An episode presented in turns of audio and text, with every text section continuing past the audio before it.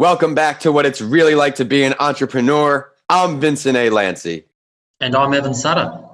Whether you're already an entrepreneur, are looking to start your journey tomorrow, or are just someone who needs a little extra motivation to get through the day, this is the perfect podcast for you. Each week, I interview a different entrepreneur from across the globe. I will continue to offer episodes in all industries to provide you with many different perspectives. You never know which motivational journey will inspire you most. Each guest will take you through their story and help you learn from their successes and lessons learned. If you enjoyed today's episode, please rate the show five stars and continue listening by subscribing. My guest on the show today is a Forbes 30 Under 30 recipient and is streaming from Newcastle, Australia. He is an author, social entrepreneur, and humanist who has forged a reputation as an engaging and thought provoking speaker, coach, and consultant. He has now addressed global audiences of all backgrounds at conferences, corporate offices, summits, schools, and more. Today's guest was also asked to speak at the Happiness Journey in Dubai in 2019. He is the founder of Hapzly, where their vision is to connect the power of happy business with the power of happy customers to increase the happiness of all living beings. He has an incredible story to share. It includes living three months in a hut in the forest of a monastery with his monk brother, 10 years stuck in the pleasure trap, being diagnosed with temporal lobe epilepsy from repeated concussions as a rugby league player, and surviving a shooting in New Orleans. I'm excited to learn all your perspective and value. Allow me to please introduce Evan Sutter. Evan, thank you so much for coming on the show. Great to be here, Vincent. Wonderful introduction, and looking forward to um, having a little chat tonight. Me as well. Would you mind please introducing yourself a little further to our listeners without giving just too much away of that entrepreneurial journey? Yeah, so I guess that journey started, as you mentioned, in the um, heart of the uh, heart in the forest of Buddhist monastery, a little bit of solitude and a chance to sort of um, re-examine my life and you know, um, you know, really assess what was important in my life. Um, I came back, wrote a book about that, experiences about solitude, slowing down, meditation, different tools we can use to you know, you know, increase happiness in your life. And I guess from there, it just flowed into different talks of running different events, and then um, flowing in right into um, Hapzly, which is the social enterprise, um, sort of using the power of business as a vehicle to make more change. So I guess you'd say, yes, social entrepreneur, working as an author, speaker in you know, a few different mediums to spread happiness and well-being.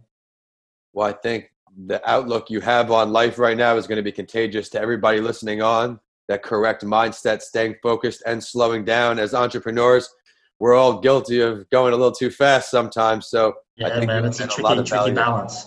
Mm. It certainly is. I think it's a great time to jump into the big five here, Evan, on each episode. My guest and I will go over these five questions to help you, the listeners, learn what it really is like to be an entrepreneur. You ready to go?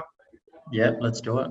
Great. So, when did you realize that you either weren't happy with what you were doing or you needed some kind of change to truly start this entrepreneurial journey? Please share your story.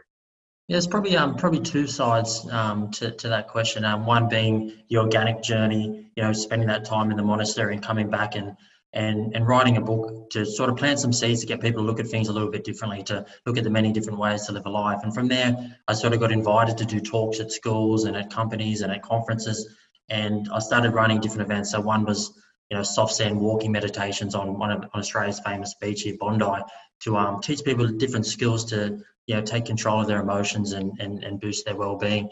Um, and that sort of flowed organically and then it was you know the events got a little bit bigger and i started um, you know getting involved in different social initiatives. So i started an, an education initiative in bogota colombia where children illustrated some of my children's stories to learn english in a you know fun and dynamic way. And it was that and a social enterprise that i worked on in brazil um, but made me realize that you know business can be a big driver for change um, and can and improve the quality of life for billions of people in all corners of the globe. And and those kids in Bogota didn't matter if they had you know read all the self-help books on happiness, they didn't you know have opportunities for decent work, command over mature resources, social trust, good governance, you know things like that that business can play a big role in. Um, they're, they're you know chances that happiness would always be limited. So it was, it was that um, it sort of flowed on organically. But then also at the same time was probably the first time that I had alignment in um, purpose, meaning, challenge,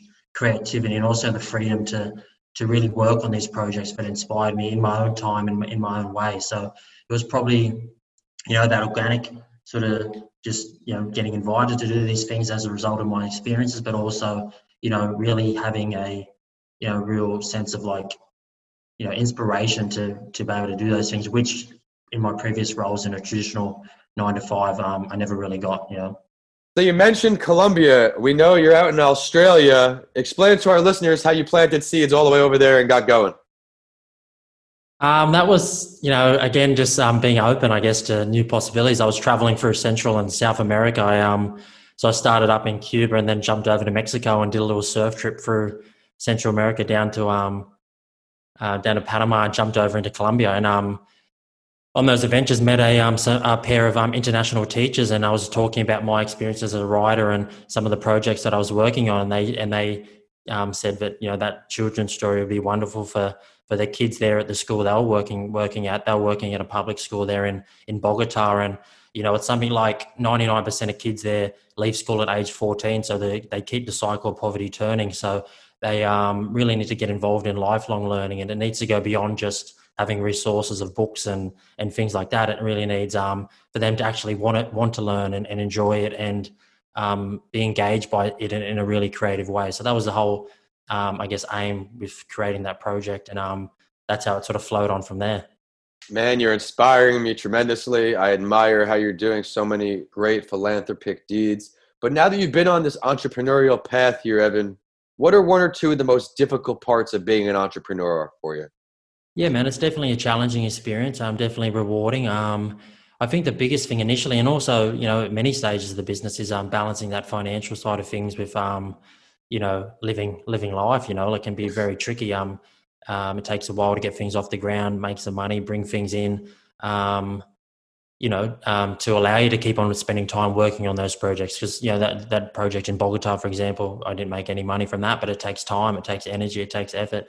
Um so how you find that balance um to you know keep the money coming but also allow you to work on the things that you're really passionate and inspired about. And i think that's um you know there's no you know one way to do that. It's about finding a balance. It also allows you to still find joy in your life too like still cultivate good relationships and and not come at the detriment of everything else right? Because you know if your health suffering and your relationships and stuff like that can be you know um super tricky super tricky. And um you know i think it's um you know being aware of all those other things right? But it is a holistic there's so many different layers to our well-being. It's health it's relationships family friends and and and, and the financial side of things. So um, that's one of the biggest challenges being an entrepreneur, and it's something that I've you know had to wrestle with many many times along the journey. Yeah, well, a couple great points you made there. Time and energy, they're just as exhausting as money, if not more so. Our mm. time is limited. We all know the Steve Jobs quote, right? But seriously, how we spend that day is super important because you don't get that time back. And you also touched on health being essentially wealth, the way I put it if things mm-hmm. aren't going well and your health isn't right what really matters so i really enjoyed that first part of being that first difficult part of being an entrepreneur but what's one more for us evan um, again and again i think it flows on on right from that is um you know it's challenging and it's uncertain too. So there's that element of fear comes into place and it's um you know it's hard not to look down into the future and see what's coming next. And a lot of times like um you know some business models are more tricky than others and mine was certainly a little bit idealistic. So um, it was really tough um, you know getting things happening and getting rolling. So um, just playing in that uncertainty learning to not realize that you know it's part and parcel of the job and and as you know, you know that uncertainty allows you to to build really cool things and also create that great freedom in your life so you know that you know managing that fear and not getting too far ahead of yourself and mm. you know whether that's a little practices you can implement into your life whether it's meditation whether it's slowing down whether it's going for a walk drinking coffee with friends little things like that little tricks and things to you know just center yourself back into life and not get too far down the road and yeah. I love the way you put that. You have to take a break. I mean i learned through trial and error that that was the case over the years of entrepreneurship finding myself during my first book i wrote you know the 15 hour days regularly between all the jobs mm-hmm. 20 hour days and eventually i said this isn't gonna i can't sustain this much longer. But you're talking about getting the ball rolling on projects. Obviously there's a lot of learning involved when doing so. What is one of your greatest failures or lessons learned and what did it teach you why is it still stuck with you all the way until today Um, yeah, um, I think you know we talk a lot about like finding alignment and skill sets, like with, with early co-founders or partners or collaborators. But I think one thing that I neglected in, a, in an initial company was um, the failure to align values on on a human level. You know, right. is the person you're working with kind and loving, compassionate, generous, respectful? Because you know, as we just mentioned, like starting a business is super tricky. It goes ups and up and down, ebbs and flows. It's super challenge, super super challenging. Um, so you really want to spend your time with someone who you actually enjoy the company with, right? And um, and also who is kind and loving and sweet. And um, I think I sort of, um, while it's imperative to you know have those the balance of skill sets, it's also imperative to actually really enjoy the company or the person you're working with. And um, I think that's something that a lot of people neglect. And if you're going to be spending a whole lot of time working on your projects, you want to be doing it with someone you really enjoy. And I think that really brings your projects to life a lot more too, because you know, you know, when you're in a really good place, you're more creative, you're more fresh, ideas, and and things sort of work a little bit better. So um, probably that, you know, really spending more time on you know finding the right people to work with, and not just focusing on what they can give you in terms of like how they can grow the business, but also in you know how much joy is going to come from it. I love the theme of your episode kind of developing here in quality of life, the people you're surrounding yourself with, the way you're spending your days, how to slow down. So that leads me very intrigued to who your next answer is going to be for if you could choose to have a conversation learn from any entrepreneur, dead or alive, who are you picking? Yeah, man, I've um I've always been fascinated by Yvon Chouinard at Patagonia. So um, I read his book "Let My People Go Surfing" about eight years ago, and um, I was just really inspired by how he created this really values driven organization and um, how a lot of the things he's implemented have always come back to his to his values and in his and his interests and his passions. Um, you know, he started the company because he wanted to create pitons that didn't ruin the rock faces for future generations. And I think that sort of values stayed with him, you know, throughout the creation of his business. And and at times it was probably at the detriment to the financial side of things, like switching from damaging industrial grown cotton to 100% organically grown cotton. Um, you know, started 1% for the planet, donating, you know, 1% of sales to carefully chosen environmental nonprofits, like that kind of stuff um, is pretty inspiring. And also, that's something that's st- stuck with him over the, you know, building this company from into a billion dollar company. It's not like, you know, there's core values haven't shifted.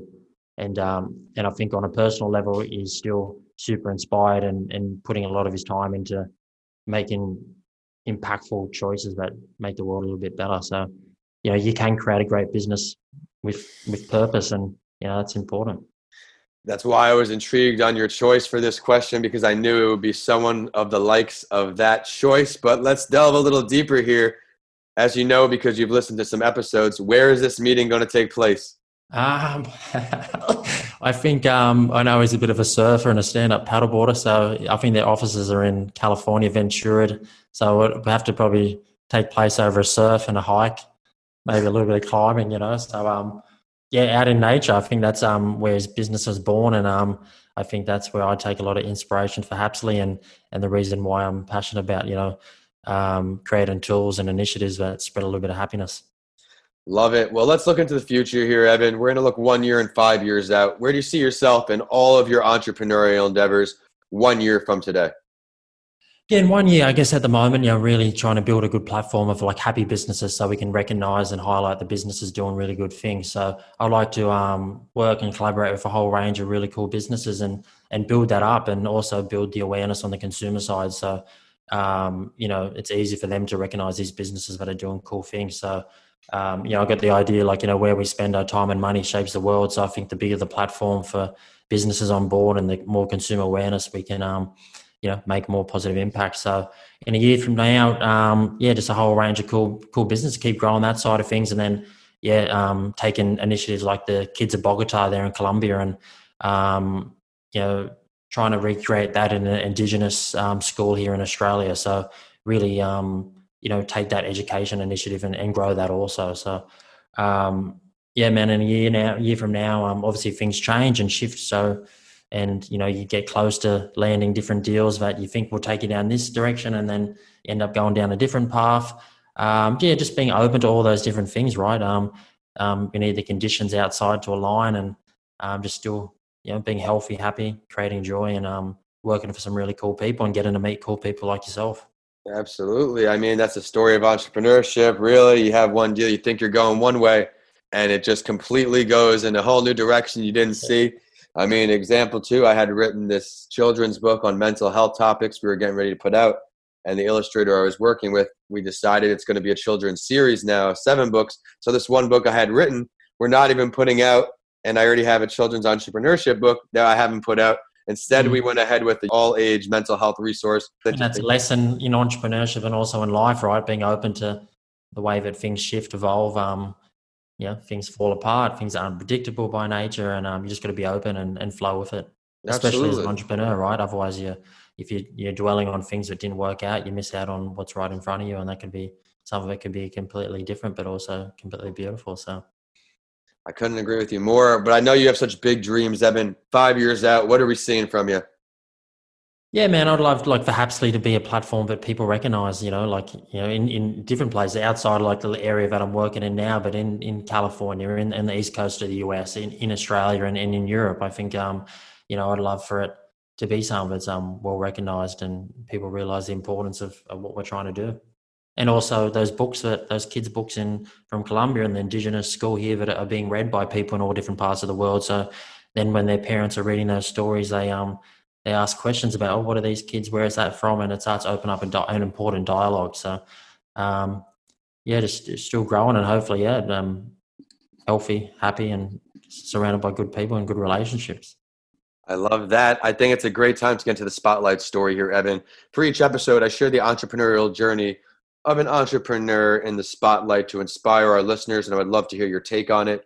For today's episode, we are listening to the journey of Konosuke Matsushita. The journey here, true entrepreneur success story. He was a 23 year old apprentice at the Osaka Electric Light Company in 1917 with no formal education. However, he found a way to improve the light socket. He began making samples in his basement because his boss still wasn't interested. Story of many entrepreneurs, other people aren't satisfied when you're trying to push your initiatives. He next expanded to a battery powered bicycle lamp along with other electronics and Matsushita Electric, which is now known as Panasonic, is worth $66 billion. Evan, what do you like best about this story?